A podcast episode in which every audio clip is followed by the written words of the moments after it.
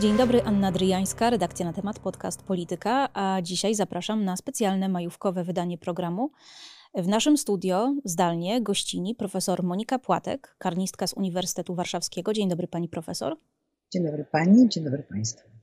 I od razu pierwsze pytanie do pani. Czym jest dla pani Konstytucja 3 maja, którą tak malowniczo świętujemy? Ja się uśmiecham, bo 3 maja mam urodziny. Wszystkiego najlepszego pani profesor. Dziękuję bardzo i zawsze tak sobie myślałam, że właśnie wybrano tą datę ze względu na moje urodziny, ale jak wiemy Konstytucja 3 maja to jest 1791 rok. I zauważmy, że gdyby była doskonała, to pewnie byśmy ją przyjęli i pewnie by obowiązywała. Więc z jednej strony jest to konstytucja niedoskonała w tym sensie, że dzieliła ludzi na stany i uzależniała ich byt prawny, ich byt społeczny od ich przypisania ze względu na pochodzenie, majątek do różnych stanów i różnicowała prawa obywatelskie w zależności od tego. Ale z drugiej strony oczywiście był to akt prawny, który miał być próbą naprawienia Rzeczpospolitej. Ja parę dni temu byłam na obronie pracy doktorskiej, która porównywała ustawodawstwo rosyjskie i polskie w pewnym zakresie prawa karnego. I to, co mnie zaniepokoiło i zdenerwowało, bo zwykle mnie to denerwuje, to przedstawianie Polski w kontekście do Rosji jako kraju, który ma takie nieprzychylne sąsiedztwo. I z powodu tego nieprzychylnego sąsiedztwa ma taką, a nie inną historię, między innymi rozbiory. To przypomnijmy sobie, że to w 1630 roku, w tych latach, jednakże to Polacy podbili Moskwę i gdyby byli dobrze zorganizowani, kto wie, jakby wyglądały losy wschodniej części tej Europy chociażby. Natomiast obwinianie za rozbiory innych państw we mnie budzi zawsze taki opór, bo proszę mi pokazać kraj na mapie świata, który jest dobrze zarządzany, który nie dzieli się i nie kłóci, i nie wyróżnia, i jednakże nie promuje niewolnictwa, którego można 3 razy podzielić. I też pamiętajmy o tym, że za każdym razem to posłowie, przedstawiciele społeczeństwa polskiego podpisywali zgodę na te akty. I bez względu na to, co powiedzą, za jakiś czas działali bezprawnie, łamali przyrzeczone słowo, łamali te konstytucyjne akty, bo nie zawsze konstytucja musi być aktem konstytucyjnym. Nie zawsze konstytucja musi być aktem konstytucyjnym? Pani profesor, proszę o wytłumaczenie. Aktem prawnym. Konstytucja może się składać na przykład z 3 aktów prawnych, jak to jest na przykład w Anglii, prawda?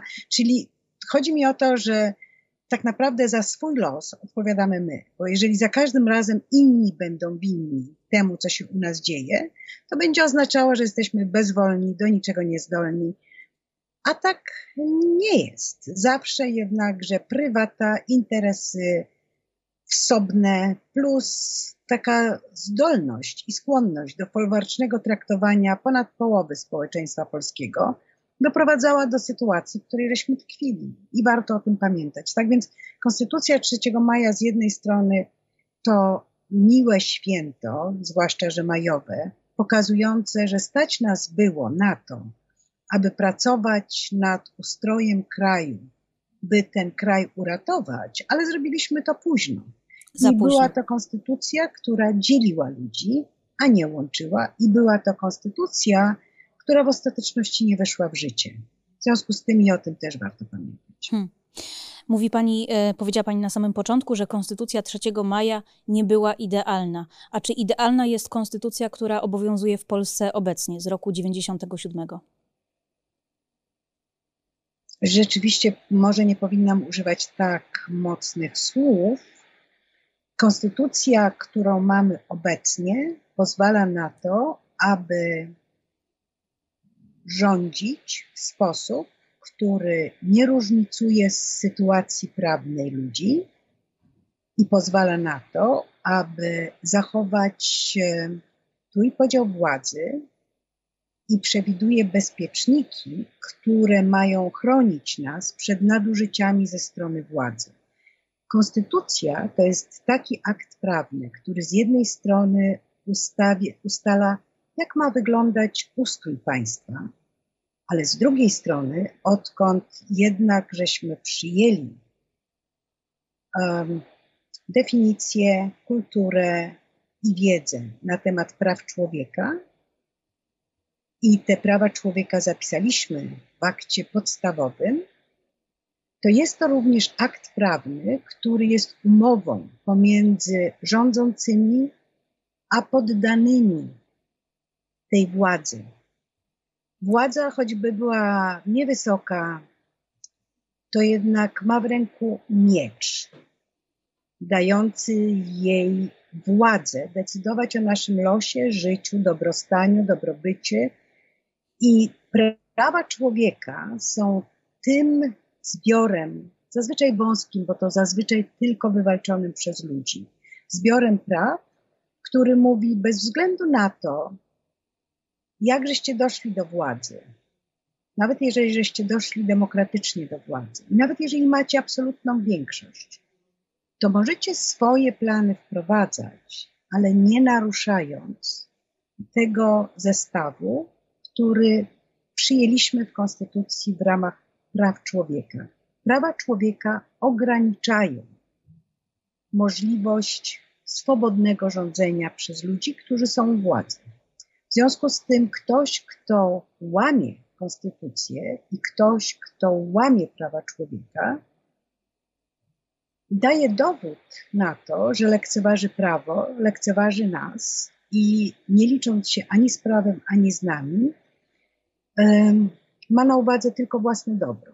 Dlatego też myślę sobie, że konstytucja, która przewiduje trójpodział władzy, konstytucja, która przewiduje bezpieczniki w postaci niezawisłych sądów, Trybunału Konstytucyjnego, Izby Kontroli, kontroli nad służbami specjalnymi, ale także przewiduje stany nadzwyczajne i przewiduje sposób, w jaki można zmieniać ustrój państwa, jest konstytucją dobrą.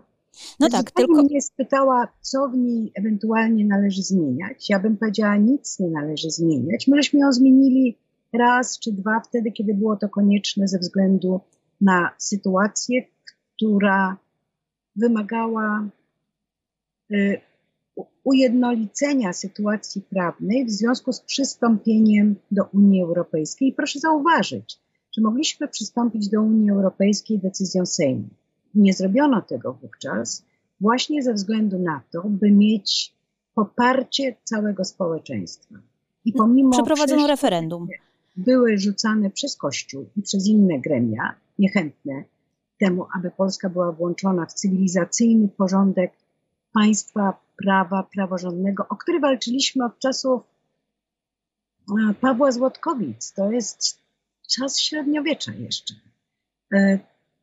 To jednak ta nasza decyzja, by wstąpić do Unii Europejskiej, uzasadniała również poprawkę konstytucji, mówiącej o tym, że ponieważ to jest nasza decyzja, nasza zgoda, to w tym sensie przyjęcie prawa europejskiego jest również uznaniem, że jest to część prawa polskiego.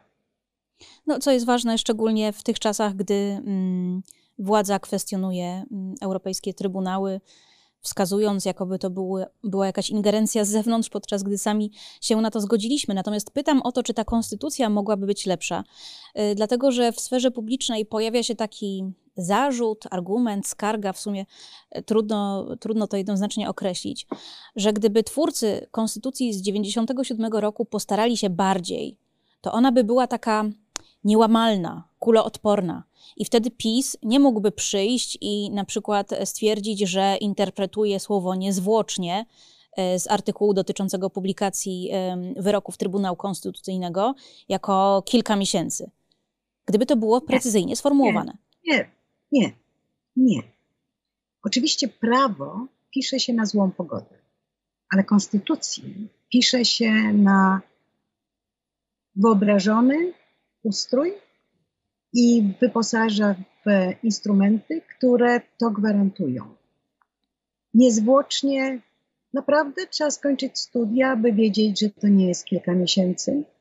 Naprawdę trzeba czegoś dodatkowego, by widzieć, że tu mamy do czynienia ze złą wolą, z przemocą, z nieposzanowaniem prawa, z łamaniem umowy społecznej. Wydaje mi się, że wsadzanie tam terminu 2 dni, 3 dni jest zbyteczne.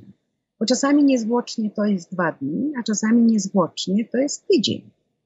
To pewnie czasami jest nawet 2 tygodnie, ale zdecydowanie niewiele miesięcy i zdecydowanie nie przy dodatkowych tekstach, że to nie jest wyrok, tylko spotkanie przy kawie i ciasteczkach.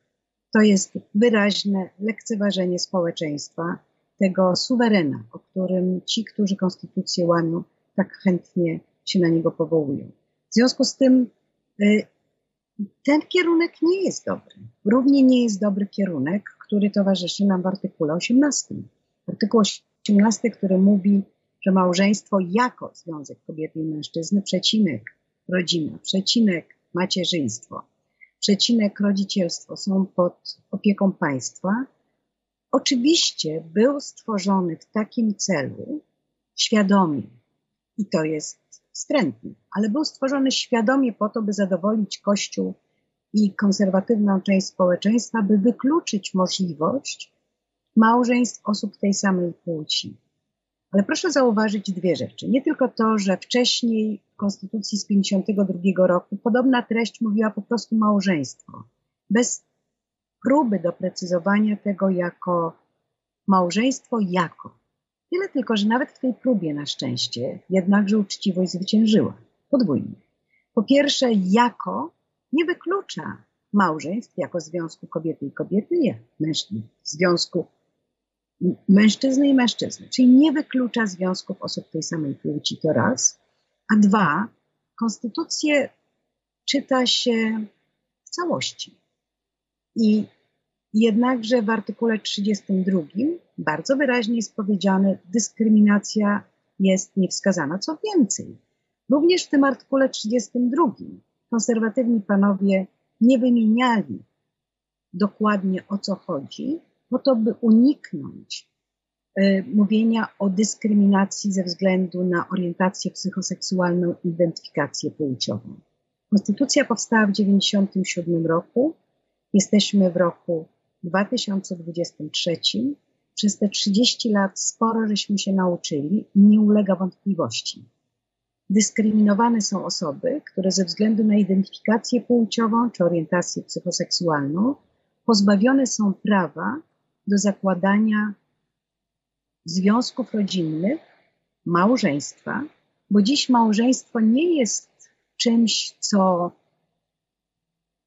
przypomina związek sprzed 100, 200, 300 lat, czyli nałożenia na kobietę zobowiązań do podporządkowania się mężczyźnie. Czyli ten patriarchalny wzorzec, który był jeszcze jakiś czas temu, odchodzi w przeszłość. Dzisiaj małżeństwo jest elementem identyfikacji społecznej,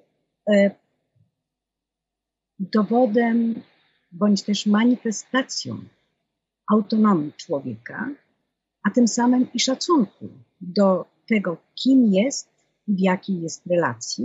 No i oczywiście, jeżeli dodatkowo na to popatrzymy, to jest również moment, w którym uzmysławiamy sobie, że lekceważąc tego typu związki i uniemożliwiając uznanie i równe traktowanie, niszczymy, dyskryminujemy i krzywdzimy rodziny, w tym ogromną ilość dzieci, które w takich związkach się rodzą, żyją i są traktowane w sposób, który znów przypomina folwarczność, z której się powoli wygrzebujemy, ale która ich dotyka. I świadomość tego pozwala nam w ramach tej konstytucji tę sytuację zmienić. Czyli jeżeli jesteśmy na usługach konstytucji, jeżeli mając władzę, rzeczywiście jesteśmy związani i czujemy się związani służbą wobec ludzi, zwykłych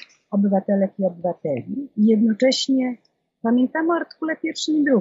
Rzeczpospolita Polska jest dobrem wspólnym wszystkich obywateli, co jest do pewnego stopnia nie fair, bo cała masa dzisiaj przebywających w naszym kraju Ukraińców i Ukrainek ma prawo do tego, żeby być również traktowana zgodnie z prawem, ale mamy drugi artykuł, Rzeczpospolita Polska, który trochę ratuje ten pierwszy. jest demokratycznym państwem prawnym urzeczywistniającym zasady sprawiedliwości społecznej. I tu dochodzimy do ustroju, co jest bardzo ważną kwestią. Dlatego chciałam panią profesor zapytać, jaki mamy ustrój w Polsce, dlatego że Jarosław Kaczyński w Janowie Podlaskim jeszcze w kwietniu powiedział bardzo takie ciekawe słowa, pozwolę sobie zacytować.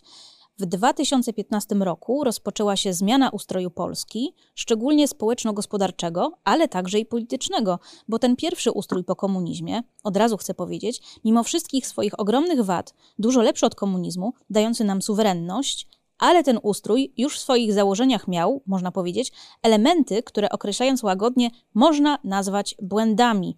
I to powiedział prezes PiS Jarosław Kaczyński w Janowie Lubelskim, przepraszam.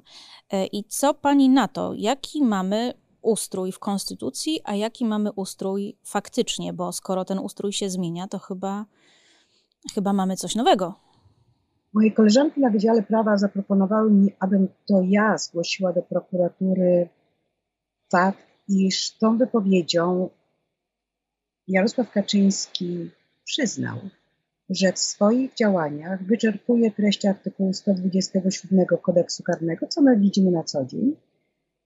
I jest to artykuł, który mówi o zamachu stanu. To mając na celu zmianę konstytucyjnego ustroju Rzeczpospolitej Polskiej, podejmuje w porozumieniu z innymi osobami działalność zmierzającą bezpośrednio do urzeczywistnienia tego celu, podlega karze pozbawienia wolności na czas krótszy od lat, nie krótszy od lat 10, czyli popełnia zbrodnię. Zamierza pani złożyć takie zawiadomienie? Nie, dlatego że nie ja jestem od tego. Mamy całe rzesze polityków, którzy siedzą po sejmach i w innych miejscach, mogliby się wziąć do roboty.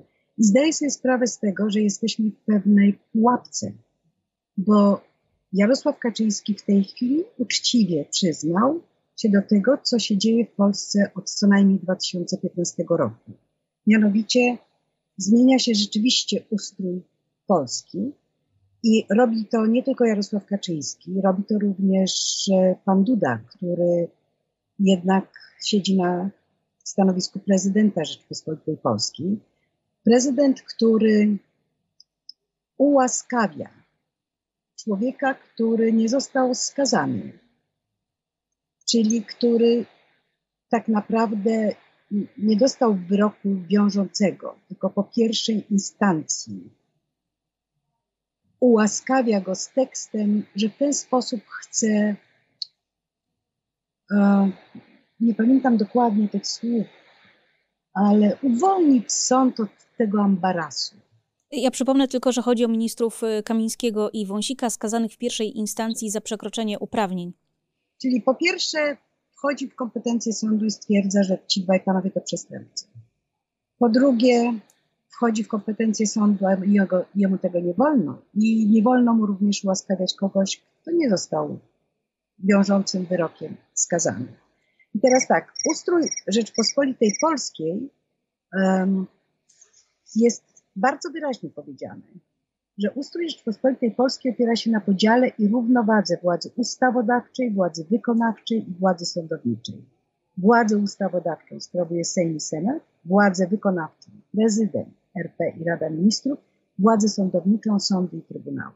Sądy i trybunały są władzą specjalną, szczególną, nie można ingerować w niezawisłość sądu i to, aby ta niezawisłość istniała, jest wyraźnie określone zarówno jeżeli chodzi o tworzenie KRS-u, jak i o dodatkowe przepisy, które regularnie od pierwszego dnia swoich rządów PiS i koalicjanci niszczył, łamał. Także jesteśmy rzeczywiście w kraju, o którym nie można powiedzieć, że jest demokratycznym państwem prawa. Ja bym się wstrzymywała z tekstami ostrymi, bo tu trzeba mieć umiar, ale jest to jak gdyby powrót do przeszłości, tyle tylko, że teraz pierwszym sekretarzem jest Jarosław Kaczyński i PiS. Ale oczywiście to nie jest powrót do przeszłości, bo między PRL-em a obecnym stanem my jednakże mamy czas walki o to, aby nastąpił rok 89. i działań na rzecz tego, aby wypracować tą konstytucję, którą mamy i aby jednakże rozbudowywać demokratyczne państwo prawa. To jest trudne i powiem o trzech rzeczach. To jest trudne po pierwsze dlatego, że my nie mamy tradycji demokratycznych. Jesteśmy rzeczywiście państwem, które ma bardzo słabe, wątłe, a w tej chwili gnijące korzonki demokracji. Jesteśmy państwem, które miało zawsze ambicje, nadzieje, marzenie, by być demokratycznym. I mieliśmy parę lat między pierwszą a drugą wojną światową i teraz te 20 kilka lat, gdzie prawdopodobnie można było zrobić więcej, zwłaszcza w zakresie właśnie świadomości obywatelskiej i dążenia do tego, by nie odstawiać na margines tych, którym się nie powiodło, nie mówić starszym ludziom, zrobiliście swoje, możecie odejść, nie mówić młodym ludziom, jak nie macie kasy, to znaczy, że nic z was nie będzie i trudno, to sami jesteście sobie winni. Nie należało zaczynać tego ustroju, łamiąc zasady i pozwalając na to, by Kościół mógł więcej. Nie należało wprowadzać religii do szkół ze złamaniem prawa, czyli popełniliśmy na początku potworne grzechy, ale nie popełniliśmy grzechu, który nie daje szansy na zmianę ustroju. My mamy dokładnie w Konstytucji powiedziane, jak zmieniać Konstytucję, a tym samym jak ewentualnie zmieniać ustrój. Nie wiemy, jak ten ustrój wyobraża sobie Jarosław Kaczyński, przynajmniej wyobrażał sobie czas jakiś temu, ponieważ propozycja Konstytucji Jarosława Kaczyńskiego jest opublikowana w wydawnictwach sejmowych. Tam w artykule 7 bodajże jest przepis, który mówi o tym, że właściwie prezydent jest wyjęty na początek, wtedy to miał być prawdopodobnie Lech Kaczyński, może sam Jarosław Kaczyński i choć pewnie Lech Kaczyński, bo on lubi rządzić ten obecny z drugiego siedzenia i nie brać za nic odpowiedzialności, zapominając, że jest coś takiego w prawie karnym jak sprawstwo kierownicze. Natomiast prezydent, miał być to ustrój prezydencki, gdzie prezydent może wszystko, a wszyscy inni są mu podlegli. I to jest, jak widzimy, próba właśnie tworzenia takiego ustroju. Ale tam są również takie teksty, które mówią o tym, zapewnia się podstawowe niektóre prawa człowieka. Niektóre? Tak, niektóre. Które to będą podstawowe i niektóre to określi pewnie sam Jarosław Kaczyński. I co więcej, w przepisie, który zakazuje tortur, w 3. czy 4. punkcie, już nie pamiętam, który to jest, czy to jest 21 artykuł, czy 4. Jeden z pierwszych artykułów tej proponowanej konstytucji, mowa o tym, że jeżeli ktoś stwarza problemy społeczne, to można wobec niego prowadzić działania medyczne. Innymi słowy, tak naprawdę w tej konstytucji jest przewidziana lobotomia. Nie odpowiadacie nam, to was tak naprawdę przejedziemy i posiekamy. I to jest... Ale czy wiadomo, że o to konkretnie chodzi? Słucham? Bo może chodzi o zastrzyk uspokajający na przykład. Nie, działania medyczne to można rozumieć bardzo wiele rzeczy przez to. Dokładnie, ale trzeba widzieć tutaj lobotomię. I to jest coś, co jest dodatkowo perfidne i perwersyjne i jednakże szalenie nieprzyzwoite, że to jest w przepisie, który zakazuje tortur. Także rzeczywistość, jaką nam szykuje Jarosław Kaczyński, jest pewnie rzeczywistością jedyną, jaką zna. Cała grupa ludzi, która przecież nie on sam to robi, to właśnie jest działanie zbiorowe.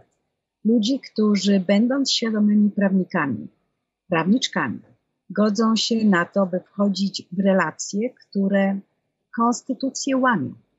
Ludzi, którzy się godzą na to, by wchodzić do Trybunału Magistry Przyłębskiej, bo to już nie jest Trybunał Konstytucyjny.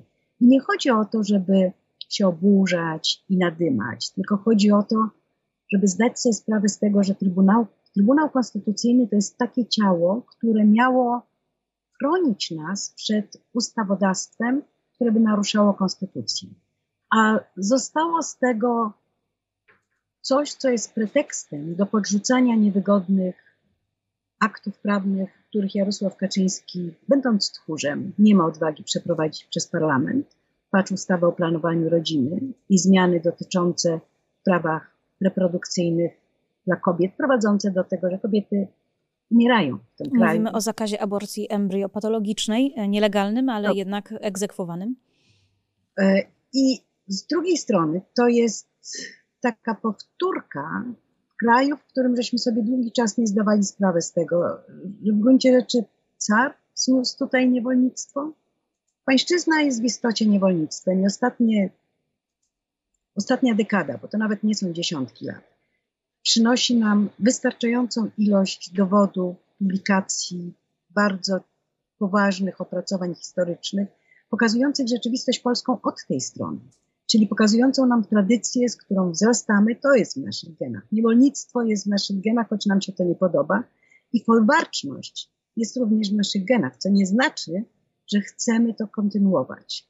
A ci, którzy są obecnie u władzy, będąc wyjątkowo niezbornymi, choć nieźle rozpoznającymi nastroje społeczne, niejako zagraża nam, że będzie kontynuować ten rodzaj społeczeństwa i ten rodzaj ustroju, z którego staraliśmy się wyrwać. To jest również kraj, w którym ostatnie wydarzenia pokazują, ile mamy jeszcze nieprzerobionych. Polska, Polacy, Polki, będąc ogromnie dotknięci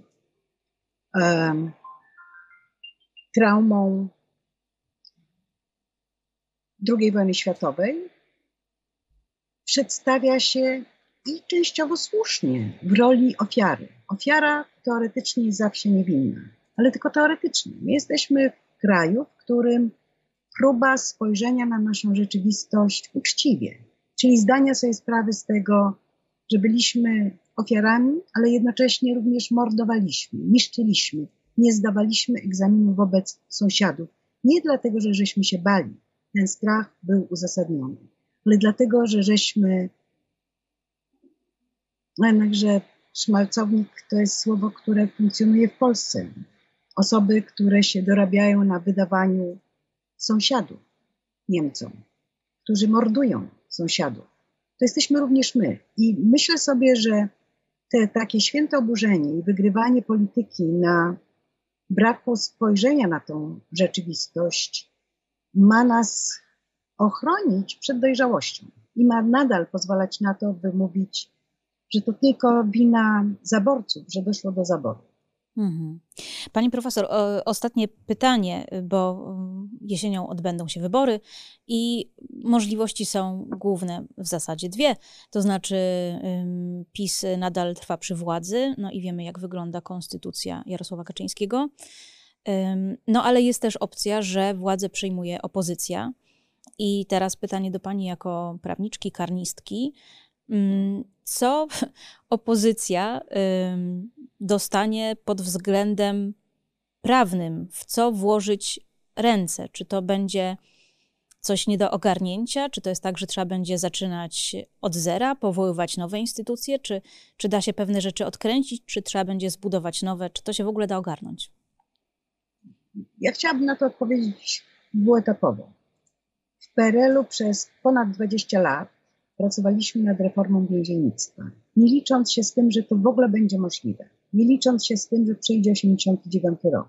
Związek Radziecki wydawał się nie do pokonania, rzeczywistość, w której tkliśmy, wydawała się nie do zmiany, a mimo to pracowaliśmy i trzeba przyznać, że pracowaliśmy, kiedy mówię pracowaliśmy, to chodzi nie tylko o naukowczynie, naukowców, studentów, studentki, ale to byli również przedstawiciele służby więziennej. Pracowaliśmy nad tym, jak należy zmienić służbę więzienną i przyszedł rok 1989 i w 1991 roku te zmiany nastąpiły. I oczywiście nie tylko doprowadziło to do przyzwoitego zmniejszenia ilości ludzi pozbawianych wolności, bo to było bez sensu, ale doprowadziliśmy również do tego, że w tych więzieniach zaczęto realizować przepisy, które mówiły o celach kary.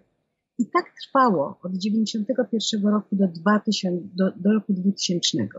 W 2000 roku, czyli jedna dekada, w 2000 roku zostaje ministrem sprawiedliwości na rok Lech Kaczyński.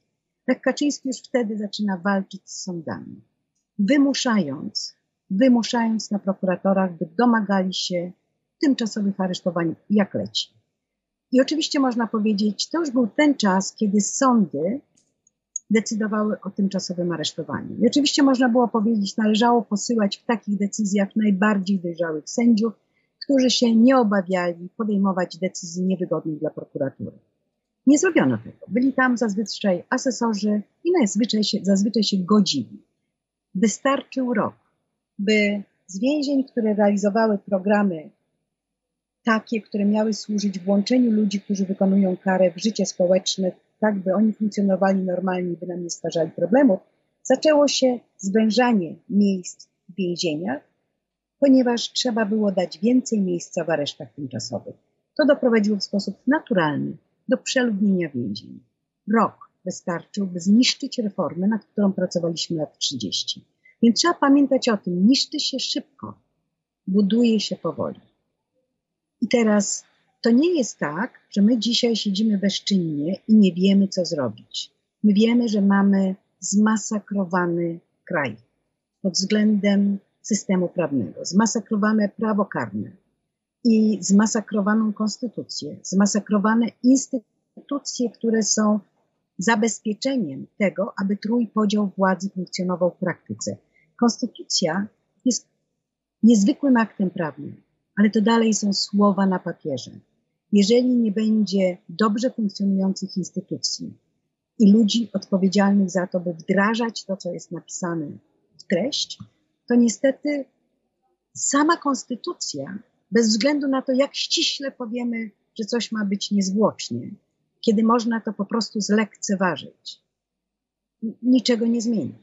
Czyli to nie jest tak, że jesteśmy bezradni, wiemy, co mamy robić, ale też wiemy, że ten folwarczny styl obowiązuje po każdej stronie. I oczywiście nie mamy do czynienia na opozycji z tak straszliwie zdemoralizowaną grupą ludzi, którzy i tak nieudolnych, którzy tak bezwzględnie naprawdę niszczą podwaliny tego kraju. Natomiast to nie oznacza, że po tej drugiej stronie mamy do czynienia z orłami. To jest nasz kraj, to jesteśmy my, jesteśmy przeciętni. Jesteśmy, prawdę mówiąc, również dość, no właśnie, z folwarku, co tu dużo gadać. I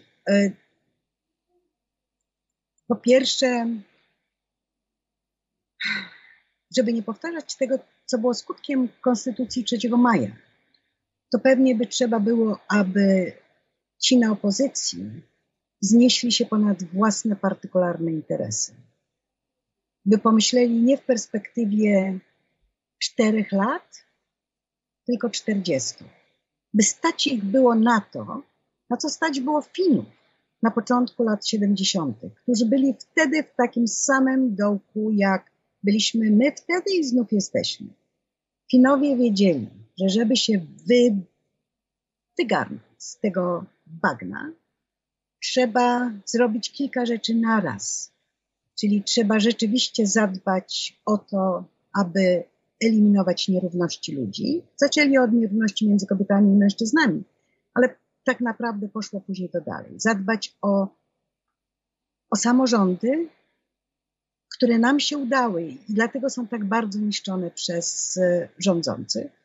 Zadbać o niszę gospodarczą. I wtedy to była Nokia, nie wiem, kto teraz to jeszcze pamięta, i zadbać o to, by nie rządzić państwem przy pomocy prawa karnego. To był szef więziennictwa, który każdego dnia przekonywał o tym, że trzeba naprawdę ograniczać ilość ludzi w więzieniach i trzeba pamiętać o tym, że prawo karne jest ultima ratio, czyli ostatecznym środkiem, a nie pierwszym. Finowie robili to, bo się zorientowali, jak bardzo odstają od państw skandynawskich i zdecydowali się świadomie, nie chcemy należeć do kręgu kulturowego i kręgu wpływów politycznych rosyjskich. Chcemy należeć do świata, który bliższy jest Skandynawii. W ciągu kilkudziesięciu lat dokonali tego. Oczywiście edukacja była tutaj też ważnym elementem. Na północy kraju i w Helsinkach poziom nauczania angielskiego był taki sam, dostęp do teatru był taki sam. Uczenie, które było nastawione na krytyczne myślenie, było wszędzie takie samo. Po prostu na północy więcej płacono nauczycielom i dawano im więcej. I z teatrem przyjeżdżano do małych miejscowości. Czyli przekładając na nasze realia, żadnej Polski A, B, C i tak dalej, żadnych liter. Po prostu Polska. Nie ma. Ale przyświecała temu, bez względu na to, kto był u władzy, proszę na to popatrzeć, myśl taka: mamy należeć do kręgu kulturowego Skandynawii, a nie Rosji. My oficjalnie narzekamy i jesteśmy antyrosyjscy, W praktyce naśladujemy krok po kroku ustawodawstwo Putina i robimy wszystko, by być w jego kręgu wpływów, a nie odwrotnie.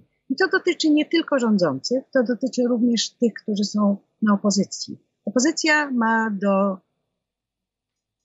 sprawdzenia się, czy są jak ci w 1791, których było stać na to, by wytworzyć coś, z czego do dzisiaj jesteśmy dumni, a co tworzyło Stany i różnicowało ludzi, czy też jest w stanie zachować Polskę w miejscu, do którego dążyliśmy przez stulecia. Jesteśmy pierwszy raz w naszej całej historii, w miejscu, gdzie jesteśmy w miarę bezpieczni i w kręgu kultury, która rzeczywiście daje szansę skorzystać z potencjału, jaki ludzie mają i ma szansę zachować nas w pokoju. Czy się to uda? Nie wiem. To była profesor Monika Płatek, karnistka z Uniwersytetu Warszawskiego. Dziękuję pani profesor. Dziękuję również. A z państwem żegna się Anna Dryjańska, redakcja Na Temat, podcast Polityka. Do zobaczenia, do usłyszenia za tydzień.